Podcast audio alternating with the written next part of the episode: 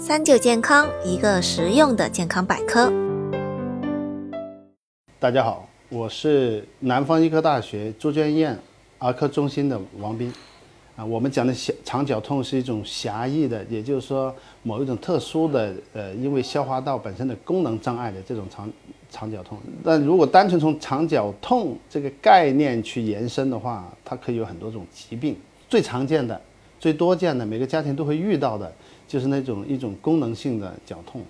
那么这种发生率的话，我觉得如果从每一个孩子来衡量的话，我觉得应该是蛮高的。但我们没有一个人口学的统计哈。但不管是国内还是国外的教科教科书上，在讲这个婴儿的喂养问题的时候，在第一年和第二年的喂养问题里头，除了各种各样的呃其他的厌食啊、挑食啊、吃的不够或者吃的过多啊，必然会有一个问题，就是有可能会发生肠绞痛。这个它的原因主要就是一些消化功能的紊乱，导致他肠子的啊消化不良，然后蠕动过快。或者蠕动过慢，或者积气，或者痉挛等等，这都会导致腹痛。那么在我们通常老百姓的口里，就把这一类的疾病，可能都归入到肠绞痛里头去了。呃，一般来看肠绞痛的小孩呢，主要表现就是哭闹不安，不睡觉，不但不睡觉还哭，有时候中间停一停，然后过段时间又哭了。嗯，这种作为家长或者老百姓来判断他是不是肠绞痛，其实也有点难为。但是呢，包括医生在内，小孩哭，你说他是干什么？你可以认为他是肠绞痛，你也可以认为他是其他头痛，可不可以？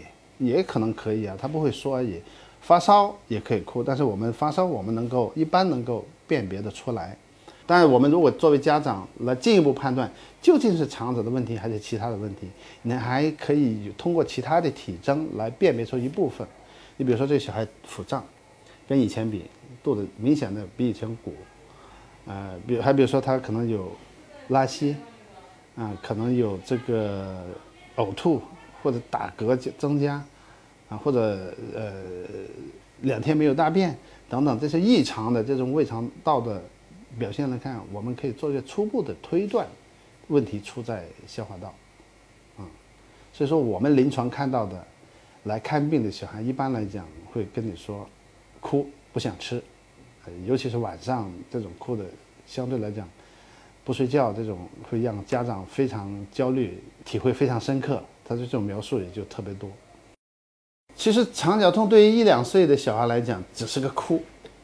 哭需要鉴别的东西就太多太多了，那么如果作为家长的话，可以做一些简单的检查。首先检查周围环境对他有没有伤害，有没有皮肤划伤啊，有没有针刺伤啊，啊有没有其他的什么损皮肤损伤啊，这是最容易我们检查到有没有哪里出血啊、红啊、肿啊等等，这是最容易判断的。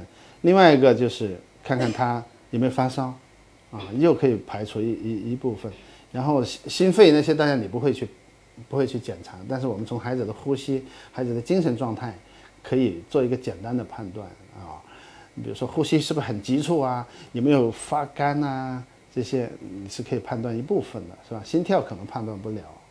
那接下来就是看腹部嘛。我们肠绞痛的话，有一部分的孩子他会出现这个这个腹胀啊这些症状啊。那么跟其他鉴别的话，我想。我刚才讲了，哭是一种一个一个症状，那么肠绞痛，啊，也是一个笼统的，这个相对来讲是一个，对于一两岁的小孩的话是一个排除性的诊断，但从家长的角度上来讲，呃，比较不好判断。但是有一点特征就是，肠绞痛一旦缓解了以后，这个小孩跟没事一样，他突然可能又复发了，啊，一停停停下来，他就可以跟你玩。照吃照喝，啊，那么一一复发他又哭，而且哭得很厉害，很难安抚下来，这种多半是肠绞痛。那么需要鉴别危险的疾病，也就是，嗯，我们容易忽略的吧，也不能说叫危险，长时间可能会造成问题。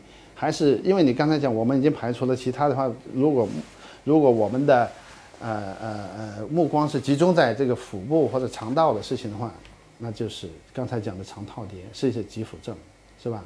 阑尾炎是肌腹症，那么其他的那些肠梗阻、肠套叠也是一种梗阻了，主要是外科这一块的疾病。我觉得这分两种情况哈，一种就是这个病情的需要，就是这个小孩哭得很厉害，根本就安静不下来，或者说还有精神状态啊也不好，有呕吐、有腹泻、肚子胀得非常明显。那么从这些情况来看，根本不是我们在家能解决的问题。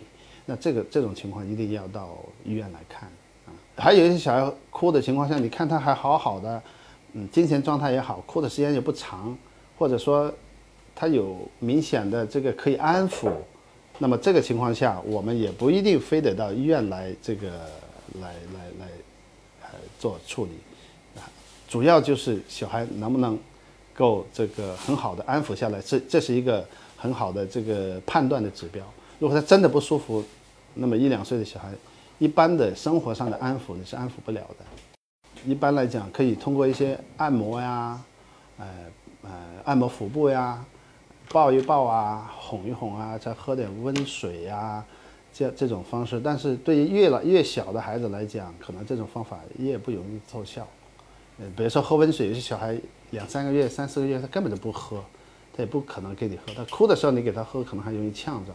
所以说，呃，还是通常来讲，该喂奶的时候你要喂奶，因为饿本身也会哭。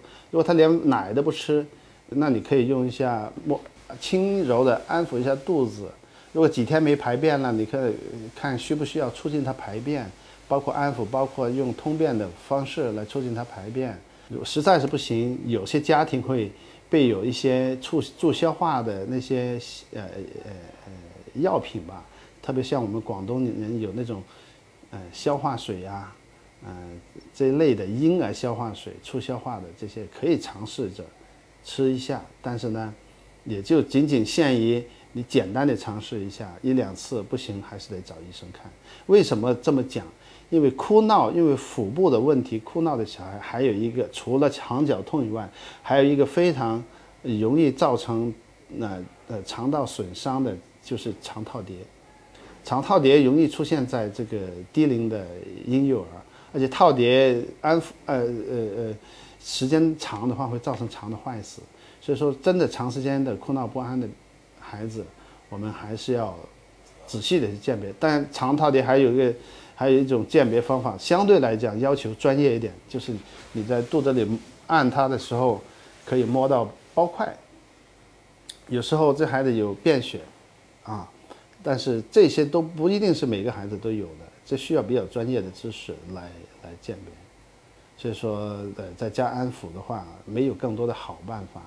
也就是生活中的抱一抱、哄一哄。如果他是一般的闹情绪或者不严重的话，可能就安抚好了；安抚不好的话，还是要找医院、找医生来鉴别一下。按摩其实就是所有的教科书上介绍都是叫用手掌是吧？温暖了以后贴着肚皮顺时针啊，缓缓的这个这这个摩擦啊。或者是按揉，轻轻柔的按一下，这种方法可以用，但是未必每一个都是有效的啊。但是如果说这种腹部按摩、触摸的方法，因为我们有专门的康复师来做这个事情。